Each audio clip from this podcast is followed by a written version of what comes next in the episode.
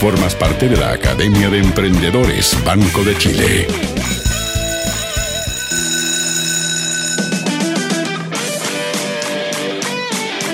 Para los emprendedores, las emprendedoras, saber un poquito antes o no saberlo, pero al menos vislumbrar lo que viene, vaya que es importante. Por eso tenemos este curso llamado Tendencias Tecnológicas del 2022. Nos conectamos con el analista, programador y periodista, el señor Eduardo Riveros. ¿Cómo estás, profe? Hola, muy bien, buenas noches Leo y buenas noches a todos, a toda la comunidad de Aden Latam.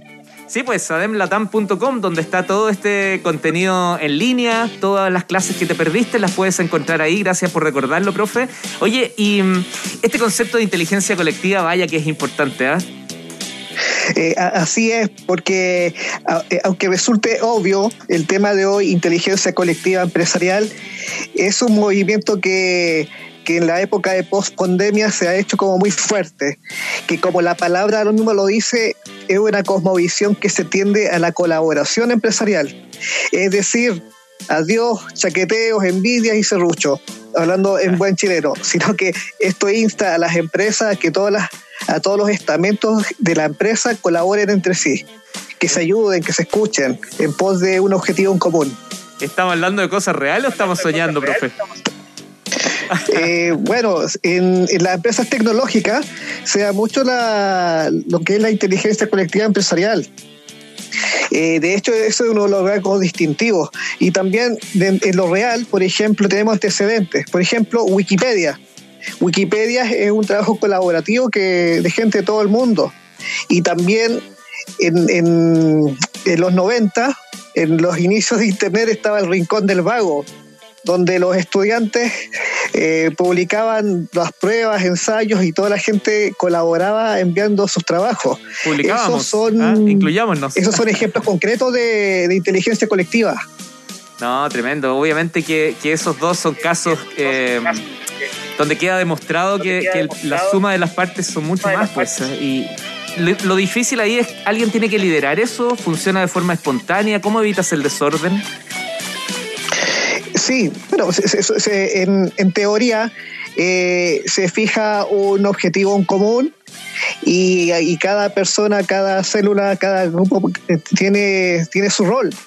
Entonces se programan, en las células flexibles se programan cada 15 días, cada 10 días o cada mes, que cada persona tenga su rol y, y que periódicamente se reúnan para ver cómo los procesos de negocio, cómo van se hacen entregables y de hecho el 2001 eh, se habló del manifiesto ágil, que fueron unos informáticos, en la cual eh, se referían a cuatro puntos centrales, centrales, que es colaborar, entrega, mejor y reflexión.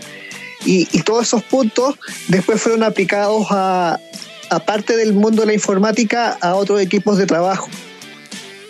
Perfecto. Se me quedó uno en el tintero porque alcancé a notar colaboración, entrega, reflexión.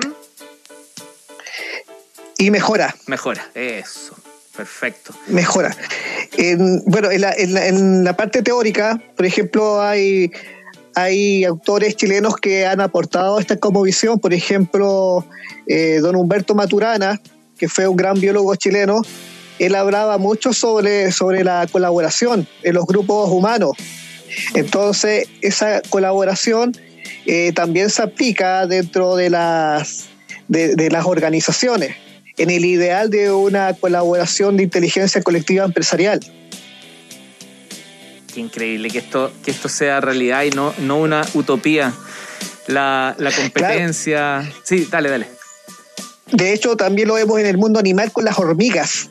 Las hormigas son bien conocidas porque cada cada hormiga tiene su rol dentro, dentro del proceso de vida que tienen ellos y construyen sus cosas, su, eh, proceso de distribución de alimentos.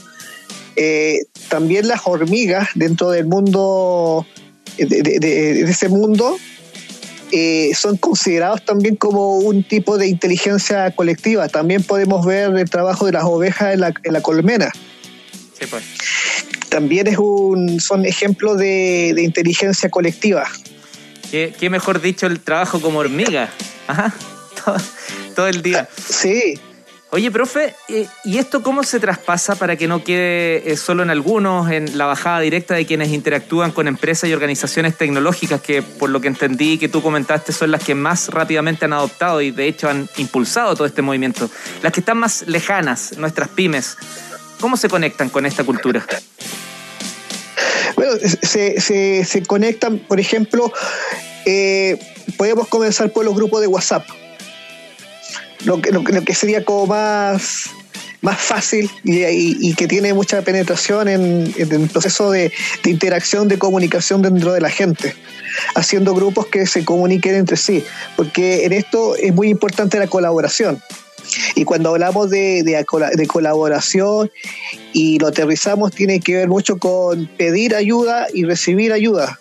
Y de esa interacción de comunicación, que salga un espacio de reflexión y en base a ese espacio de reflexión hacer vislumbrar las diversas mejoras que tenemos que hacer como organización, porque tenemos que ver que estamos en un contexto súper cambiante, ya sea político, económico, social y global, en la cual se hace necesario eh, que las personas dentro de las organizaciones se acerquen cada vez más y no trabajen de manera aislada que no los pille el día a día, levantar la cabecita y mirar más allá. Eso es muy importante para mantenerse atento a todas estas tendencias. Profesor Eduardo Riveros, muchas gracias por la clase de hoy.